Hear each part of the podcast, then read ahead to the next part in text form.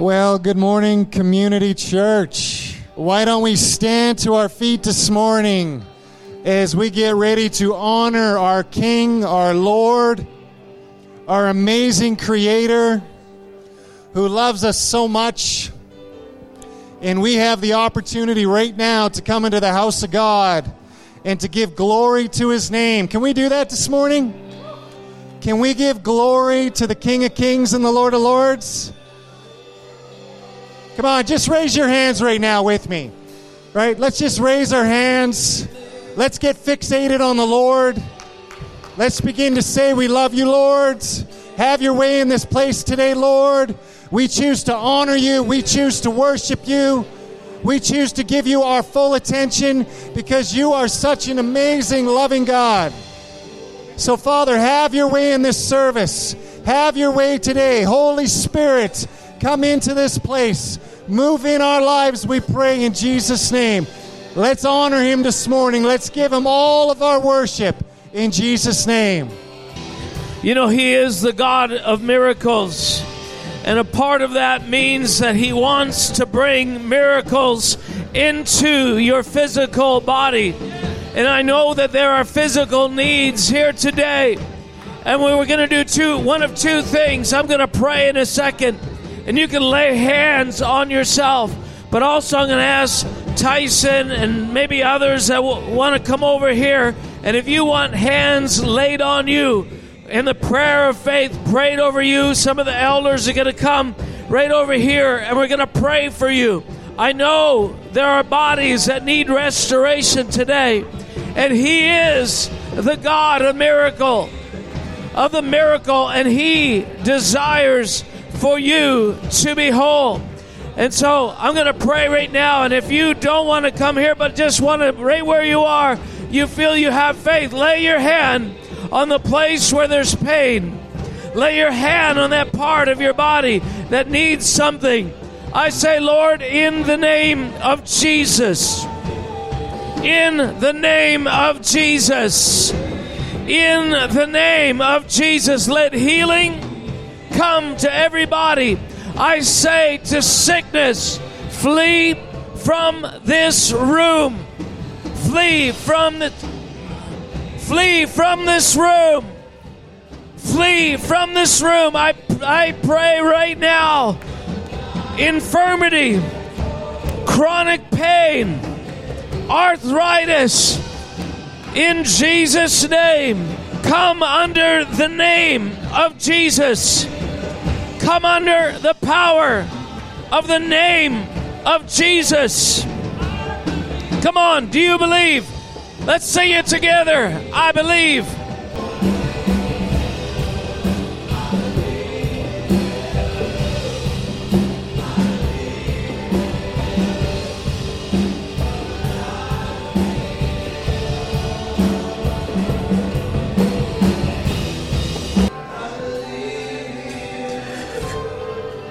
You know, there were so many people in the Bible who received a miracle not because God decided to do it, but because they believed. And and I know we don't like that responsibility. We don't like to think that we're at fault one way or another. But Jesus said it very clearly, and it, it's in Scripture very clearly that nothing's impossible to God and nothing's impossible to him who believes. Not just nothing's impossible to God, but nothing's impossible to, to him that believes. I mean, the, the implications are numerous. We can complain and wait and complain and wait and claim and proclaim and wait and hope and murmur and wave our hands in, in self pity and say, God, please come and do something about my situation. And something might happen at some point. But God says, if you believe, everything that you ask for will be given to you. So, Father, we pray today that you would raise up a people of faith, people that believe you. that believe your promises, that believe what your word says, that believe what you told us. God, we want to lay hold of the promises. Father, I pray you break through, Lord, our lethargy, break through our inability to truly come to that, that place of honest reckoning. He is raising up a people that believe.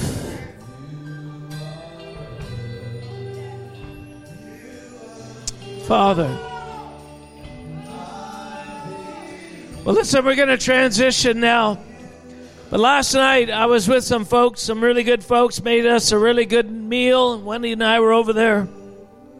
The most amazing chocolate cake I've had in years. My favorite cake, by the way. And, uh, but the parents of this lady were missionaries. And they were talking about the numbers of miracles that happen in their lives. It's amazing. I know another missionary who's out of this church, and he's written a book about the numbers of miracles that followed him as a missionary. And you know what? He's not he's not one of the top 10 well-known Christian leaders in the earth. He's not even the top 10 100 well-known in Canada. He's really somewhat obscure. There are hundreds and thousands of missionaries, evangelists, preachers, itinerant workers across the globe who experience miracles. I mean, shocking miracles on a regular basis around the world. You know why? Because God is able and they believe. God is able and they believe. So I pray today, Father, that you would lift us up, that you would raise us up to a new threshold of faith, that we begin to participate in that which you said you have provided. God, I pray in Jesus' name. You know that song we were singing, The House of Miracles. Can we come in line with that? We declare that right now the house of miracles in Jesus' name, right? And I believe He wants to do a couple right now. Right? I, I felt in my spirit that there's someone in this room you have backslidden. And the Lord has said today is the day to make that shift, to make that change. Whatever that battle is that's going on in your mind right now, the Lord is saying, I see you. I am crying out to you right now. This is that moment. That shift can take place right now. So if in your heart you have backslidden, I am telling you, He wants you, He loves you, He sees you. And it's simple. I choose to follow you, Lord. I just choose to push everything else to the side. It doesn't matter what it is. Amen? You know, there's a second thing. We got the community table coming up this Friday. I want you to declare this with me. I am declaring over this community souls and salvation souls and salvation. I want you to declare with me souls and salvation. Souls and salvation. Souls and salvation. We are declaring that over the community of Spruce Grove. I 100% believe right in this moment that it's on its way. It is here, it is upon us now, if we will choose to walk through it. So, Lord God, we declare that in Jesus' name souls and miracles. In Jesus' name. In Jesus' name uh, today, listen, I I'm excited. I last week and for a couple weeks now, it seems like the Lord has been opening a realm to us, and sometimes we can spend the whole service. And my my favorite thing to do is just to lean into the Spirit and just go. And I, I like every service to be let's just see how far we can go. But every once in a while, we need some orientation. Every once in a while, we need a little bit of teaching. Every once in a while, you know, we need to get our ducks in a row and get a sense of, okay, help me organize this. You know, sometimes it seems so random, this discipleship thing, but I, I want to set out a few things that God is trying to do for us. And uh, can we do that today? Uh, I've entitled this this uh, message this uh, winning power encounters winning power encounters. Do you know that Jesus was a winner? You know, that didn't begin with Donald Trump. You know, I think, you know, I love, the, they used to talk about it. Donald Trump just keeps winning, you know. And uh, certainly he is, you know, he carries that persona. But Jesus did it even better. Let me, let me just put that out there. Jesus was the greatest winner. In fact, he won so much that they couldn't even kill him. And the Bible says he had to lay his life down. Right?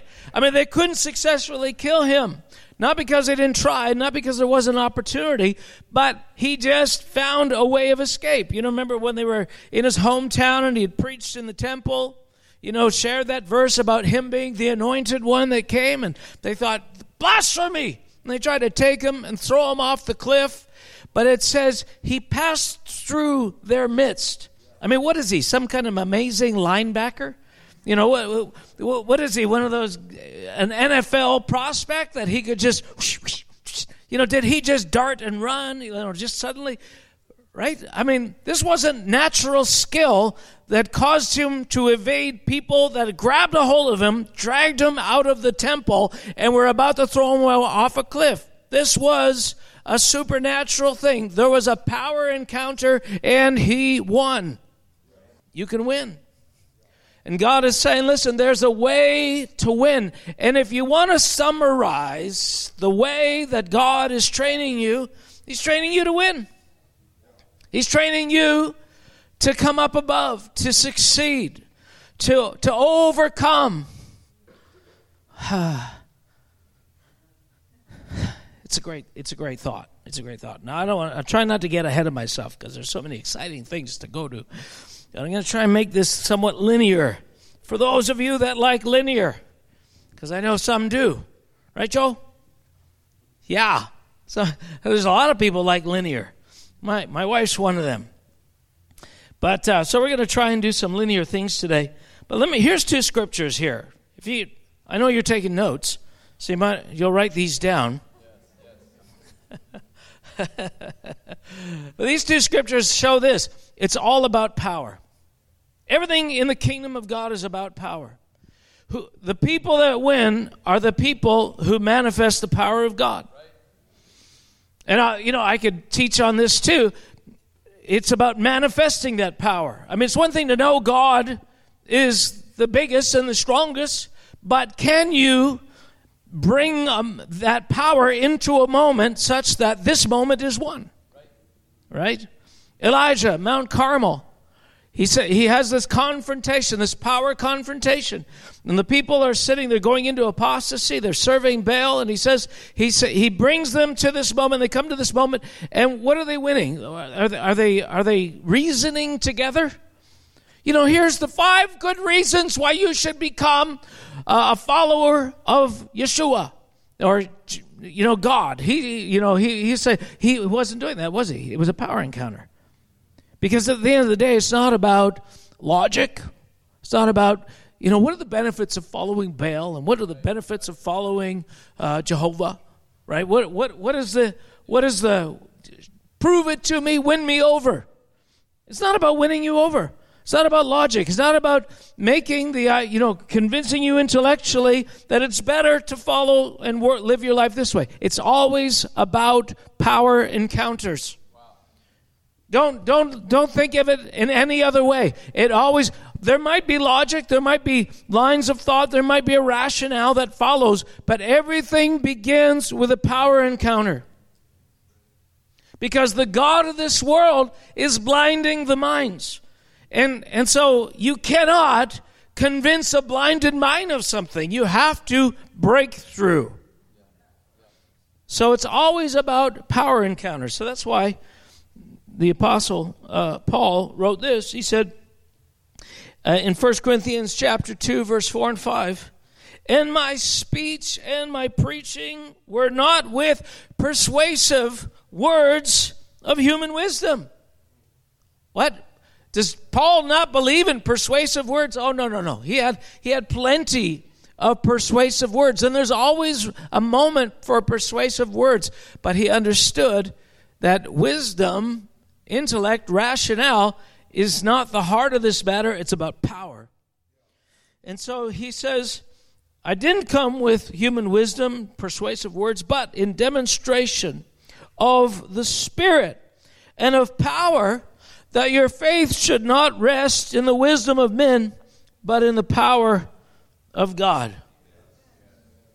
Our faith at the end of the day has to be in the God who sets men free, in the God of miracles, in the God who encamps over the face of the earth and whose presence can hover over a broken heart and restore. I mean, at the end of the day, we are people that are not just materializing uh, uh, uh, a rationale. That's true, that's wonderful, that's beautiful, that's correct theologically, socially, whatever. But there is a demonic encounter that precedes every breakthrough and that we have to overcome the enemy with something. So uh, God is trying to get us to do that. And I, in a minute, I'm going to tell you why it's not working. And hint, spoiler alert, it's not his fault. all right? Hallelujah. You know, all the people out there complaining, well, the church is this, the church is that. Okay, be better. Right? You show us the version of church that overwhelms and overcomes, that's head and shoulders above everybody else. Oh, man. There's a, there, there are people I, I know, I have friends who have forsaken the assembly of the church and they've got four or five people gathered in a little home group somewhere in the dark of winter, spiritual winter, and they're waiting for it to be proven that they're more correct than everybody else. And I'm thinking, you know, start winning your community. Start, start bringing a presence of God that electrifies your city. Start raising the dead. Start walking in a love that is that is that is consuming, that is inviting, that is invigorating, that is so higher than any other love we've ever seen, and then maybe we'll believe you. Right? Oh, the church is this and that. Man, I am so sick of that kind of talk. Go be better and show us. Anyway, little side note. 1 Corinthians 4:20 For the kingdom of God is not in word but in power. The kingdom of God always comes with power. Are there words? Yes, there are words. But he's talking to a people who got so caught up in articulating the rationale in just the right way of saying just the right things. These people were political animals. They were highly intellectual and they, they had won their, their world by finessing everybody, by stroking, by saying the right things, by being charming by being complimentary when they didn't mean it, by, by oppressing people with their delicate, silver tongued words, and, and, and, uh, and winning a political battle. Let me tell you, the church is rife with people who are trying to win with the finesse of their tongue. We need power. We need power. We need power. We need power. Ah, thank you, Lord. So God is uh, God is trying to get us to the place where we understand that this is a power encounter. But the second thing He wants us to understand is that every power encounter is winnable. You can win. That whatever everything necessary for life and godliness is in the pastor. Everything necessary for life and godliness is hidden in heaven, and one day it's going to come down like an email. Somehow it's going to drop into your heart, right? It's just going to it's going to be God's divine, mysterious deposit. We're just waiting for it. One day it's going to arrive. He said. He said. Peter said this. He said, "Everything necessary for life and godliness is provided. Wow. Is provided. It's already here." It's already available. It's already, get this, inside of you. He said, the kingdom of God is in you.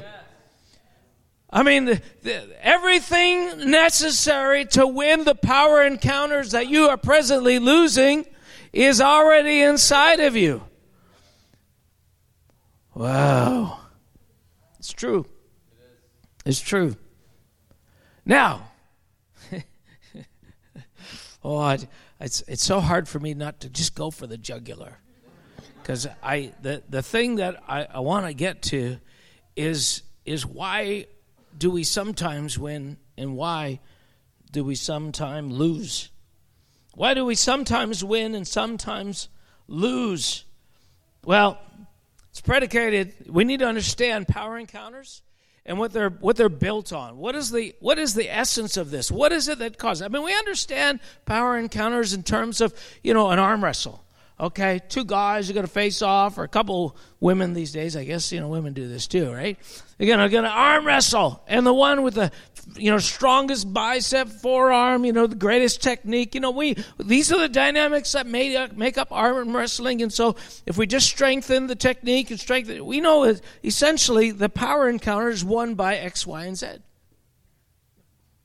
Right? This the, car race, right? Break it down to its fundamentals.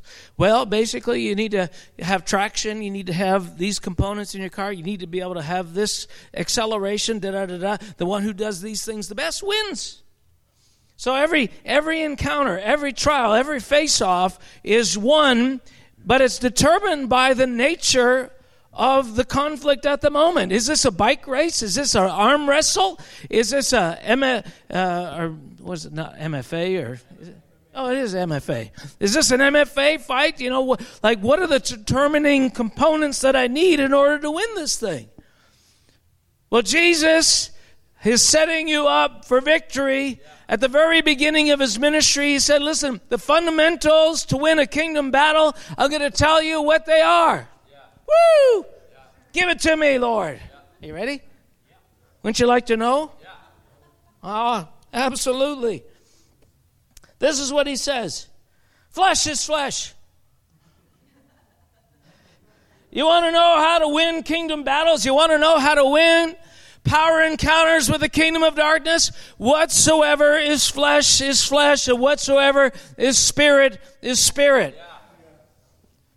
Well, what does that have to do with winning a power encounter? Absolutely everything. I just feel like calling out all your names because I, I want so much for everybody to hear this. Because God hasn't ordained for you to win some and lose some.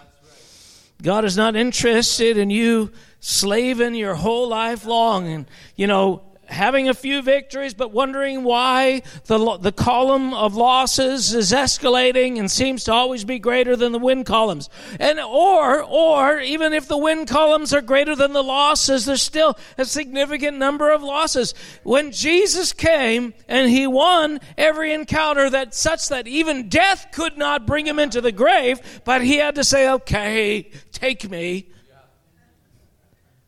What's the matter with us? Again, I want to erase that sort of gray zone that, you know, I'm pretty sure I'm doing everything right, but still it seems to be God's will for me to lose. right? Uh, we need to get out of that mindset. You know, that, that the kingdom is accidental. You know, that we're meant to stumble upon victory. No hockey team in, in, in the world has ever stumbled on victory right? No, no well-built house happened by accident. Right? Like, what is this randomness we do as Christians, right? Oh, you know, mysterious God. right? like, who knows? Yeah, hide behind that one and see if your wind column grows. like, there are real solutions. Ah, oh, feel that right now. Real solutions. There are real solutions. The spirit of faith is hovering over you right now and saying, take it into your heart. There are real solutions for every power encounter that you face. Every battle is winnable. So, what is he saying? Chapter 3, verse 5 and 6. This is some of my favorite verses. These John got he was a macro guy and he got to the to the heart of the matter and this is why some of the things that he wrote about this encounter with the woman at the well and with uh, nicodemus nobody else even talked about none of the other apostles because they didn't see it as essential as it was but john who had the heart of god like the others didn't who was the one that was so dear to Jesus because he, he, he opened himself up to receive the wisdom, the fundamental wisdom of the kingdom. He wrote about these things that nobody else did. I love that about him. And so this is what he says. Jesus answered, Most assuredly I say to you, unless one is born of water and the Spirit, he cannot enter the kingdom of God. That which is born of flesh is flesh, and that which is born of spirit is spirit. Man. Now, I, I, I did a whole sermon just on this verse one time, and I think it was pretty good. At least the other people that were there said it was good. It was I was in Chicago and I remember going up to this post and there was posts that they said, "Listen to this. Me and this battle are going to have a post. Uh, I mean, me, me and this post are going to have a battle." and, and, I could run up to this, you know, and try to charge my way through this, but ch- chances are the post is going to win. The very nature of this battle is I'm going to lose it because uh, I, I, I'm on the losing end. I don't have what it takes. If I'm going to compete with this natural thing right here, I have to do it with natural laws. If I'm going to confront it in this place. So this is what I did. I walked up to it and I slapped it. And you know what? Here's the thing. When I slap this, you hear that sound? That's the sound of pain, actually. That's the sound of material hitting material. Natural things uh, react to natural things. Uh, this is not unimportant. This is critical. Natural things come up against natural things. Natural power engages natural power. This is what Jesus is saying. Whatsoever is flesh is flesh, and whatsoever is spirit is spirit. What is he saying? He said, Listen, I am bringing a kingdom of power that's going to win, but it's going to win because it's fighting the right way, because whatsoever is flesh is flesh, but whatever is spirit is spirit.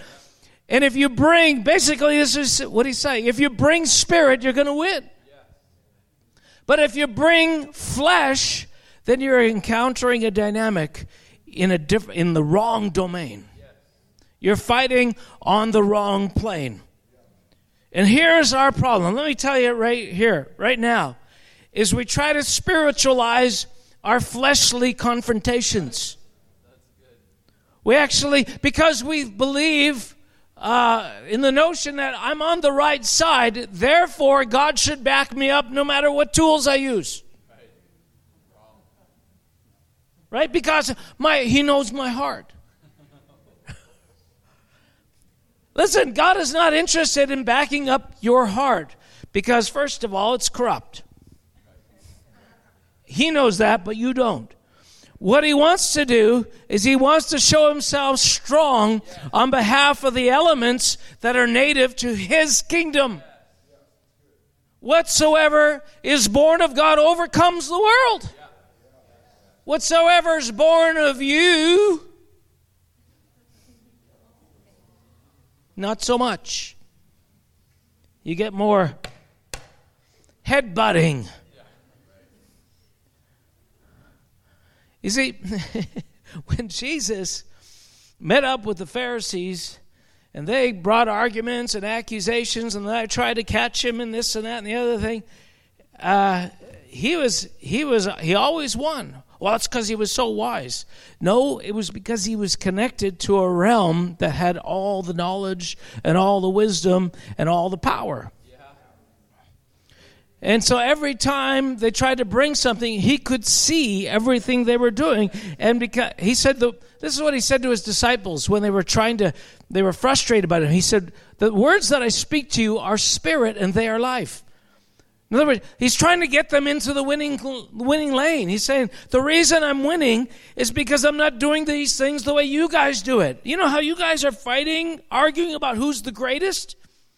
Yeah, I don't do that. You know why I don't do that? because I don't operate on this plane. I'm not trying to be better than anybody. I serve the just judge of all. I serve the one in my heart, in my spirit, in my soul, who makes one greater than others. He is, he is the one who's in charge of promotion. He sets one up and he takes another down. Promotion doesn't come from the east and the south and the west, so I'm not fighting any of you guys. I'm not doing that. Well, I don't, you know, the, I should be the boss, and that other guy thinks he's the boss. The wisdom that's from above is willing to yield. You know why? Because it knows I'm not engaging on this plane. I'm not fighting on this plane. I'm fighting the fight of faith. I want to I want to operate out of spirit and out of life. But here's what the enemy succeeds in doing. He keeps bringing you down to his level. He, he's always bringing us down to his level. And whenever, whenever we fight on the plane of flesh, whenever we fight with varying ambitions, and I don't care what all your justifications for your ambition. I'm better. I should be making more money. Why is that person the boss and I'm not? Why does that guy have this and I don't have this? When you go into that world, you are going flesh against flesh. And then you wonder why is my head hurting?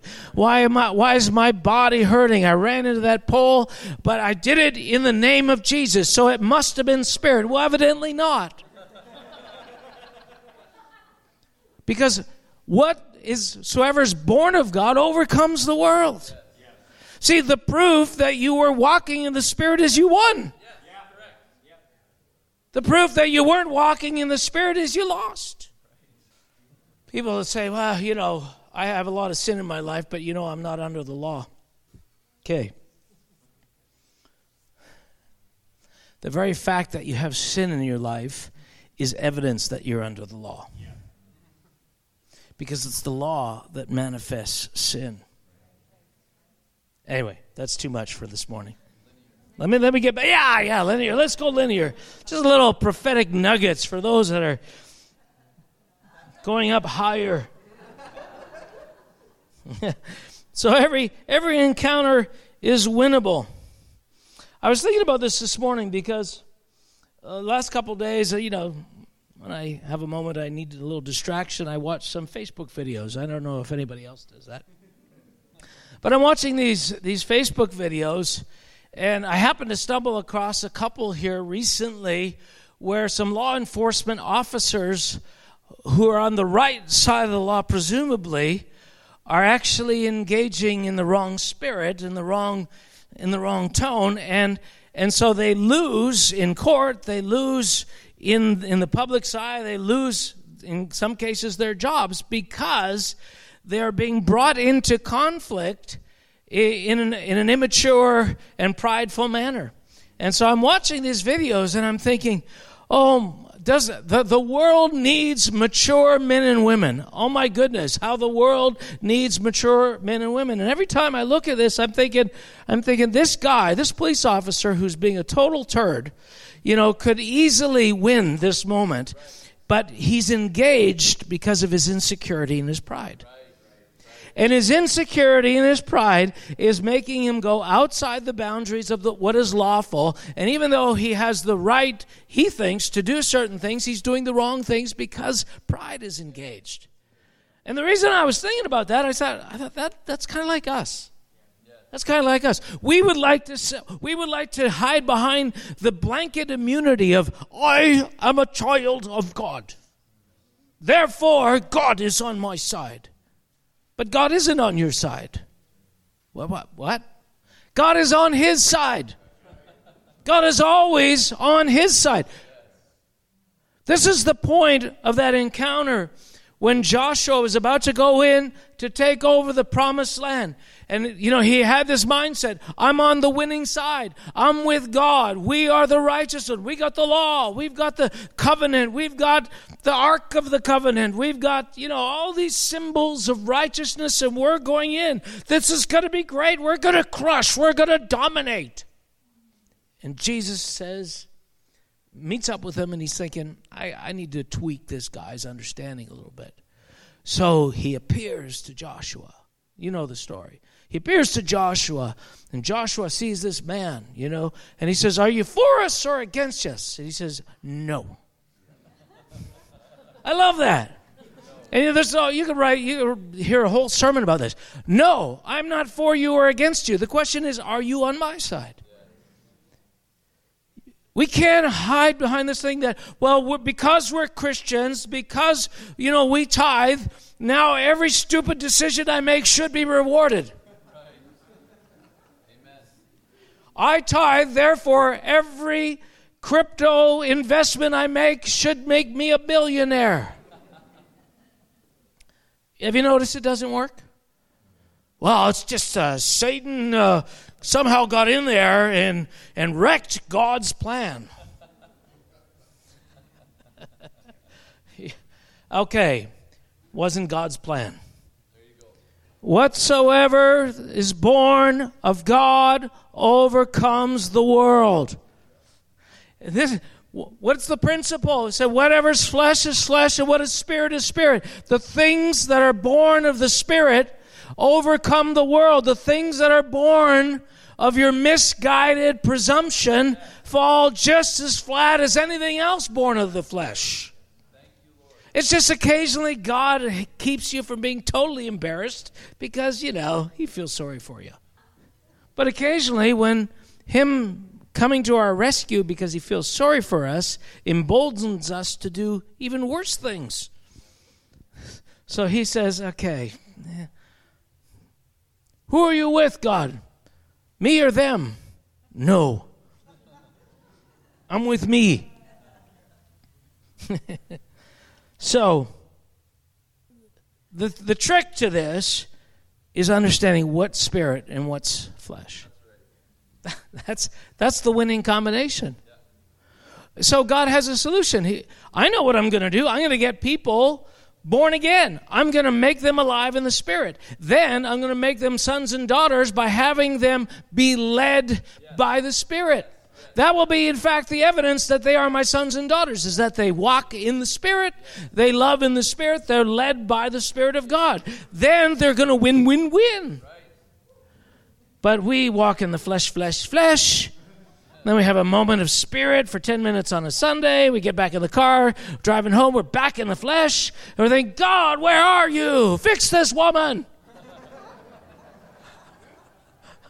so I'm trying to fix you. Stop coming down to the other plane. That's it. That's it.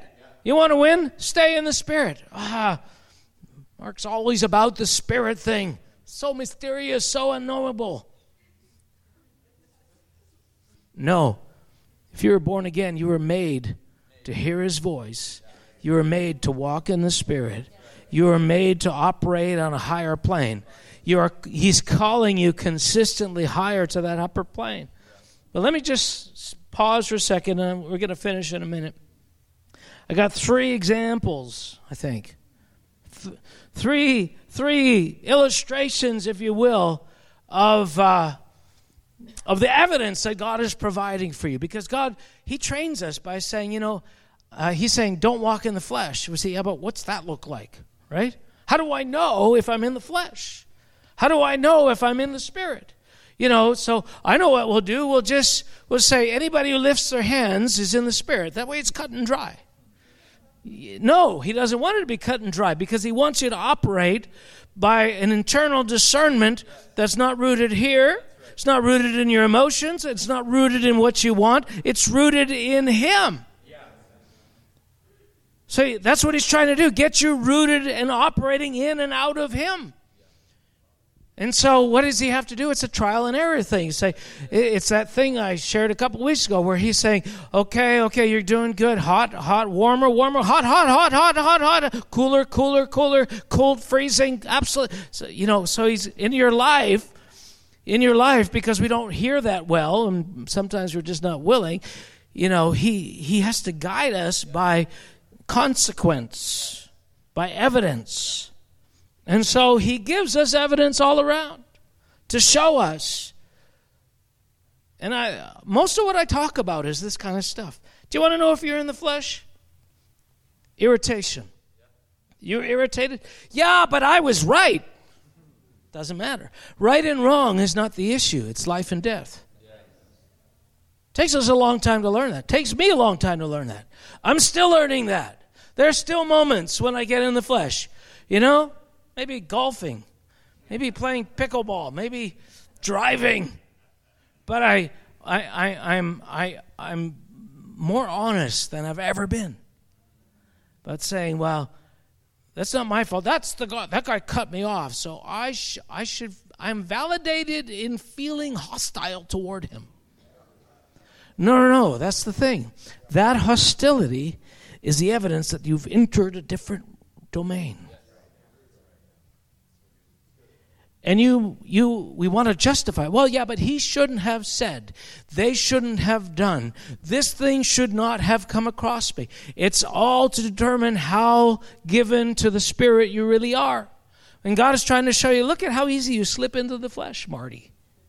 Remember that scene in marty marty Mc, marty mcfly right? What's the matter you chicken? Anytime somebody called him chicken they, he gets goaded into racing right well, maybe it's not racing and maybe it's not being called a chicken, but what is it that causes you to enter the flesh? What is it that stings your pride that immediately brings, brings you down to that place of flesh? Well, God wants to basically show us uh, that, and so He's giving you evidence all the time. So here's a couple of verses. Listen to this. Uh, watch for the vultures. Watch for the vultures. Watch for the vultures. What does that mean? Well, it's a little enigmatic, but Matthew 24, 28 says, For wherever the carcass is, there the eagles or the vultures will be gathered. Now, I, I, looked it up this morning because I was thinking, okay, one version says eagles, the other version says vultures, and it's actually a word that can be interpreted either. So I don't think it actually matters one way or another. But he was talking about an end time scenario where the armies of the earth, right, were going to gather, you know, the valley of uh, Megiddo.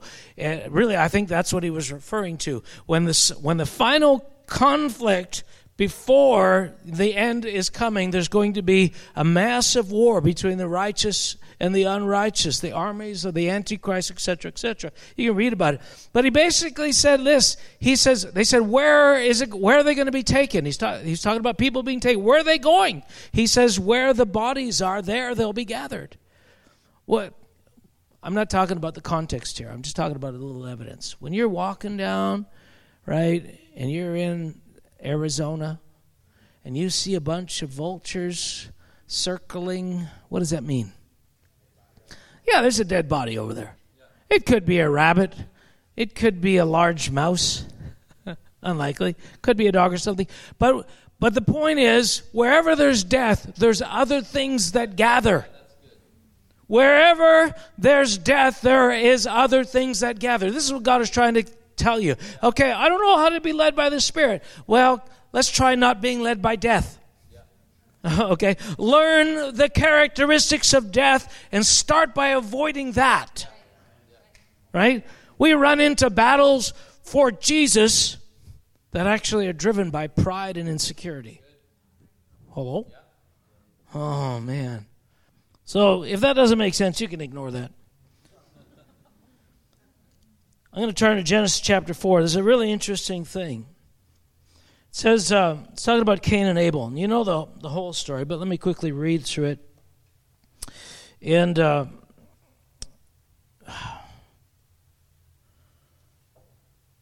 so uh, I'm trying to not read the whole the whole verse. Let me tell the story. So God requires a certain kind of a certain kind of a sacrifice, certain kind of a gift, and Abel provides the right one, and Cain does not. Right? So it says, In the process of time, it came to pass that Cain brought an offering of the, of the fruit of the ground to the Lord. Abel also brought the firstborn of his flock and of their fat, and the Lord respected Abel and his offering. But he did not respect Cain in his offering.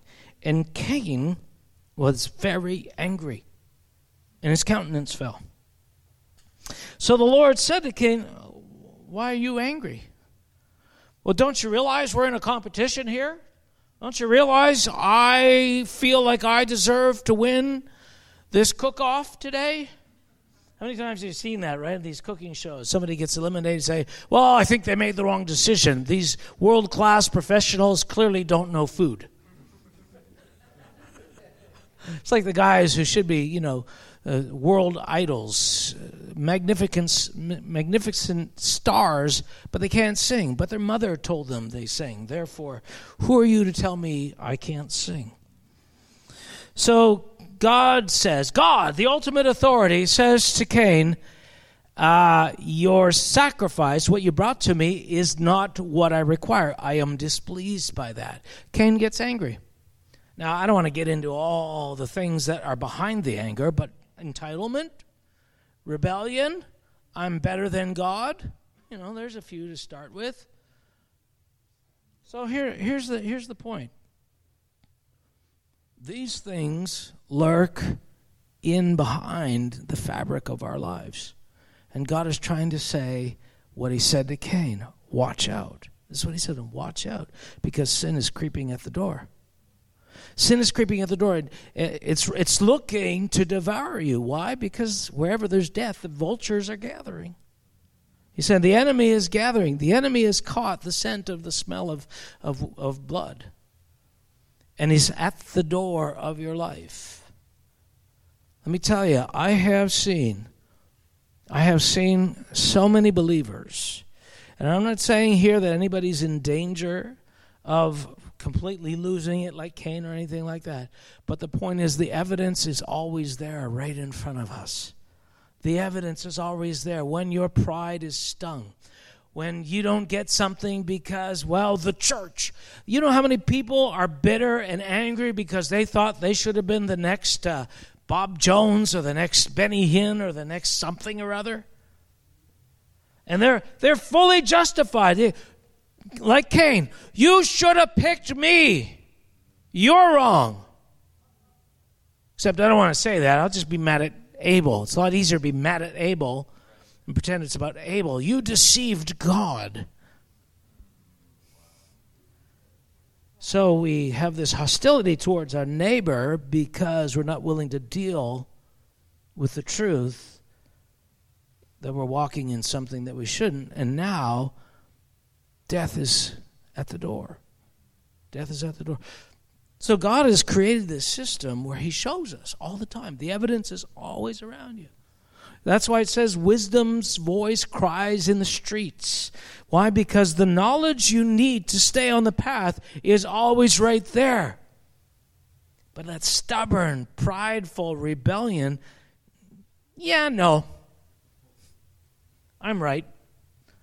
I'm right. I'm going to go start my own home group, my own church, get five or six people, get them to call me apostle.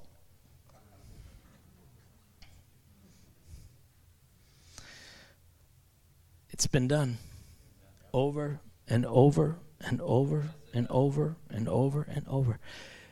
God has got me on this short leash where he is you remember when Gideon came a few years ago and he said he said, you know, when God first started dealing with myself, my, my, my anger, my flesh, I gave myself 10 minutes. And then now I was down to, to, to five minutes. And, and he said, now I give myself 20 seconds to deal with offense. I, I, I, I, I will not allow any negative feeling towards anybody, basically, is what he's saying. As soon as I feel a negative feeling towards somebody, I start dealing with that like right now. Why? How did he get there? How did he get to this place where he's walking in such godliness? Because he cut off all the death in his life. He didn't give himself options or justifications for, for operating in the flesh.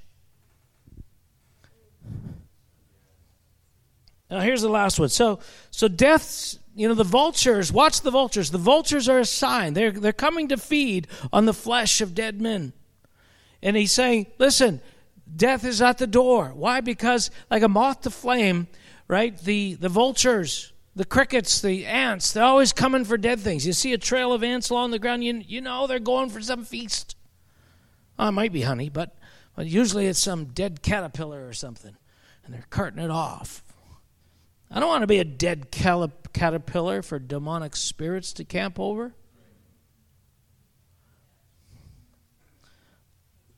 The last scripture, and this is one of my favorites James chapter 3, verse 13 to 17. James deals with this whole thing incessantly, continuously. The whole book of James is about this. It's about strife, it's about division, and he points to where it comes from. He said, Listen, it's, it's in your heart. Pride. Pride and your heart. There, there's, there's no possibility of strife without you having selfish ambition inside of you. So, this is what he says. Uh, I won't maybe read the whole thing. Maybe I will. Let me see. Okay, I'll have to read the whole thing because there's a really important context. It says, Who is wise and understanding among you? Now, he's appealing to their, listen, listen, the evidence is right there. The proof. Deal with your stuff because it's, it's hanging out everywhere. It's obvious to anybody who is mature. Deal with your stuff. So if you're wise, let him show that his good conduct, uh, that is in, by his good conduct, that his works are done in the meekness of wisdom. But if you have bitter envy and self-seeking in your hearts, do not boast or lie against the truth. He's saying, listen, God's got this flawless system of promotion that causes people who walk in humility and brokenness to find satisfaction in God and a restful place. Doesn't mean they'll be the greatest, but you know what? With godliness and contentment is great gain. And one of the things that happens when you're really walking with God is you're not competing for other people's positions. You're not envious. You're not actually looking to displace somebody. That guy's a loser. I should be there. Oh, let me let me make it clear all of that is demonic. All of it. Not just some of it, all of it. It's all demonic. So, what do you want to surround yourselves with? He's saying. He's saying, guys, do you want demons hanging around, feeding off your, your sorry wounds? And that's a literal picture. That's literally what happens. Demonic spirits are like sharks drawn to blood. And there's a prophetic picture in the Old Testament where you couldn't go into the temple if you had an open wound. Why? It's a picture of a spiritual reality where demonic powers are drawn to woundedness.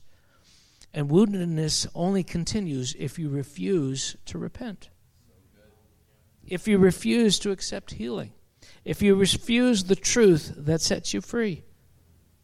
And this is the beauty of this thing.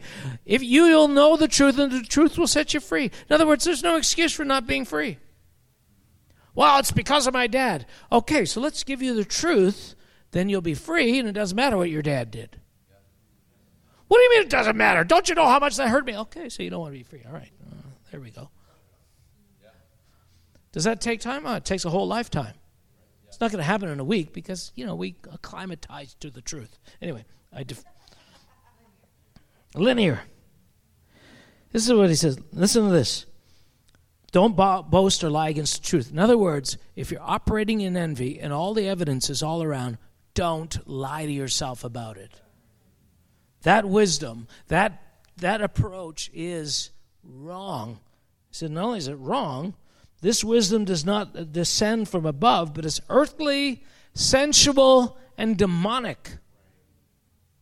Whoa. I guess I don't want any of that. But the wisdom, oh, no, this is what I want to read. Next verses. For where envy and self seeking are, exist, rather, confusion and every evil thing are there. God has a system so that you can know where you stand. Is there envy? Is there irritation? Are always getting mad at your husband, your wife, your children? You know, are you blaming the boss for your your your situation? Like who who are you mad at?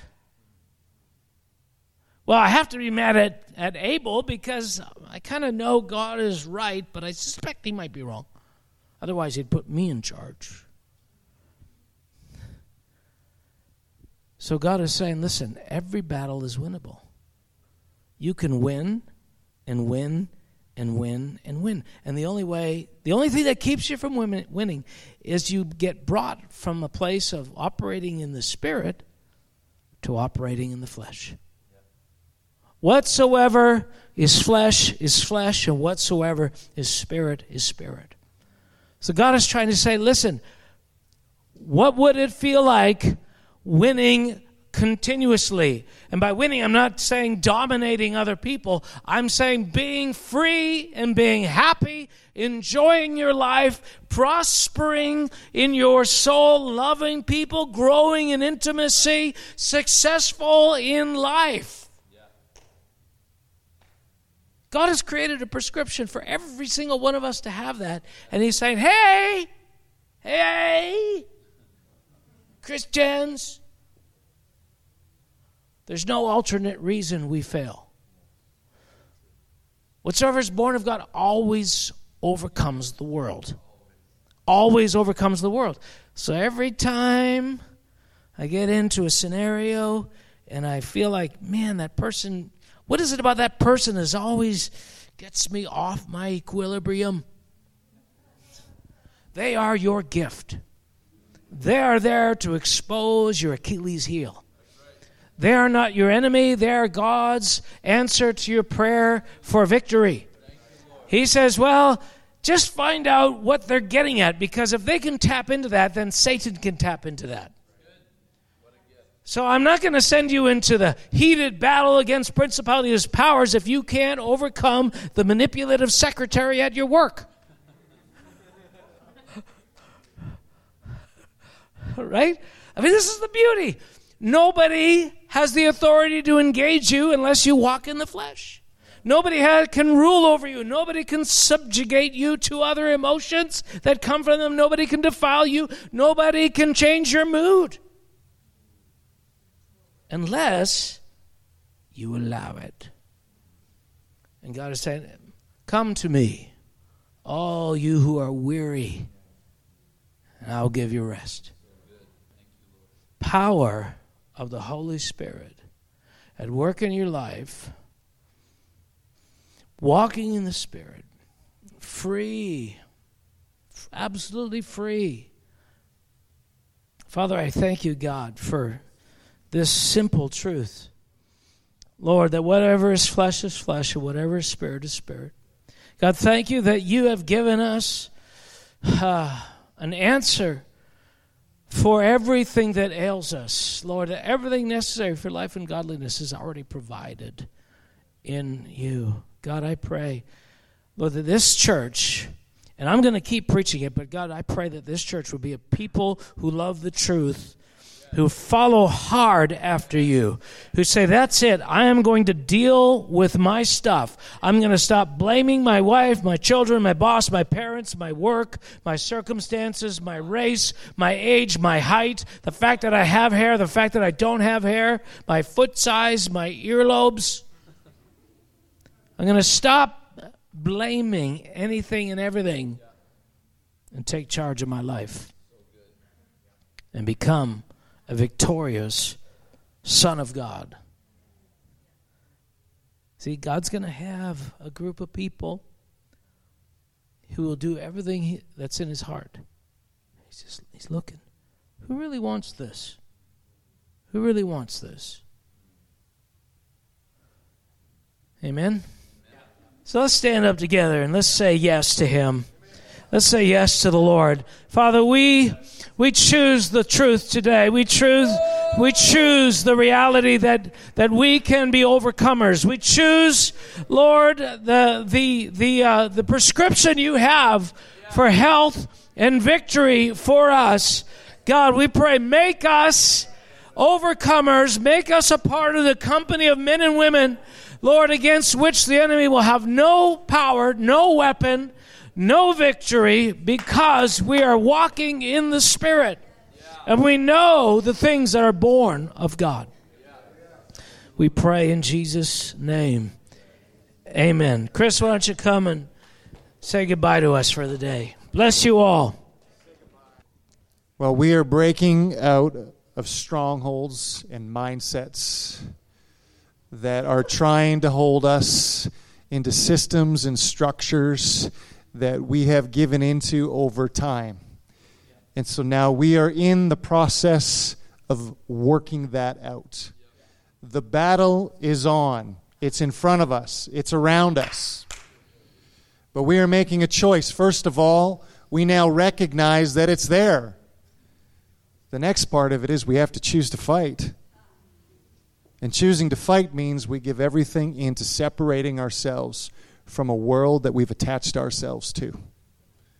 And then reattach ourselves to a whole new world where everything changes, where that power that Pastor Mark is talking about, the power that is within you and I, we will see it at work day by day and night by night. Amen.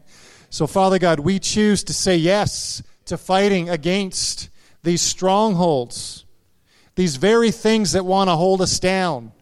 They want to keep us from our future in you, God. They want to keep us stuck at home. They want to keep us in depression and anxiety. They want to keep us in fear. They want to keep us in doubt. They want to keep us in frustration, believing that He'll never come through. But we choose to say no to those thoughts and those mindsets. We choose to say yes to you, Lord, and we choose to engage in the battle, which means we will put aside the things of the world and we will choose you. We will choose you. We will choose you. We will fight through those mindsets that pull us back to those things we all love. And we are going to choose you in Jesus' name. We declare it and prophesy that over yourself right now. We prophesy that we will walk in this, that we will not go back, that we will not give up, but we will go forward and we will fight in Jesus' name. Amen. Amen. Be blessed and encouraged. Have an amazing Sunday.